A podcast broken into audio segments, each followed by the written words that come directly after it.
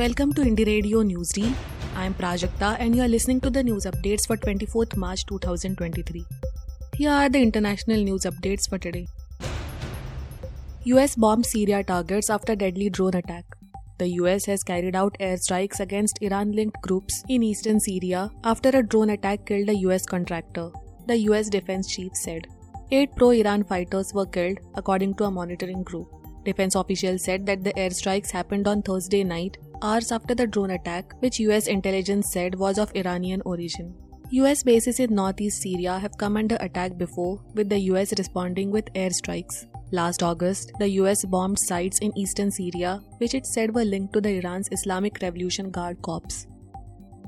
Indonesia volcano erupts, spews tar of smoke and ash.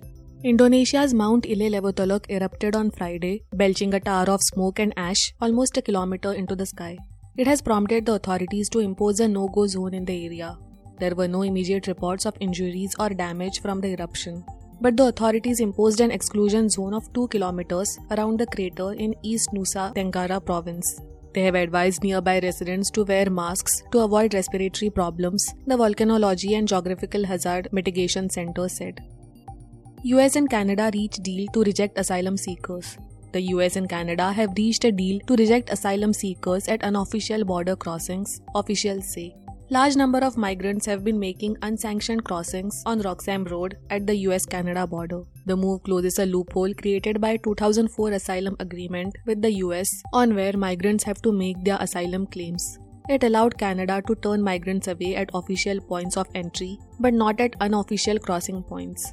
As a part of the deal, Canada will now also create a new refugee program for 15,000 migrants fleeing persecution and violence in South and Central America. Now to the national news stories. Rahul Gandhi disqualified from Lok Sabha. Former Congress President Rahul Gandhi was disqualified from Lok Sabha on Friday. This comes a day after he was convicted by a Surat court in a 2019 criminal defamation case. Announcing his disqualification, the Lok Sabha Secretariat in a notification said that it was effective from March 23rd, the day of his conviction. Mr. Gandhi has been found guilty of defamation for a 2019 campaign trail remark. However, he was granted bail and his sentence was suspended for 30 days to let him appeal the decision. Supreme Court to hear Bilkis Bano's petition against rapists on Monday. The Supreme Court will hear on March 27th a batch of pleas challenging the remission of sentence of 11 convicts in the Bilkis Bano gang rape case during the 2002 Gujarat riots. A bench of Justices K.M. Joseph and B.V. Nagratna will hear the pleas filed by several political and civil rights activists and a writ petition filed by Ms. Bano. On March 22nd, Chief Justice D.Y. Chandrachud had directed the matter for urgent listing and had agreed to constitute a new bench to hear the batch of pleas. Ms. Bano had moved the top court on November 30th last year, challenging the premature release of the 11 convicts by the state government. Mock earthquake drill in Delhi three days after tremors.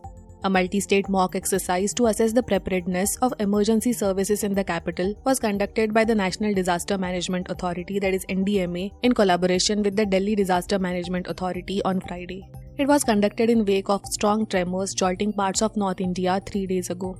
The exercise involved Delhi, Haryana, and Uttar Pradesh, with all 11 districts of the city participating in it to test and improve preparedness of response mechanisms, communication systems, and coordination between various local authorities and emergency services in event of an earthquake. Thank you for listening to Indie Radio Newsreel. For more news, audiobooks, and podcasts, stay tuned to Indie Radio or log on to www.indiejournal.in. Also consider subscribing to listen to our premium shows.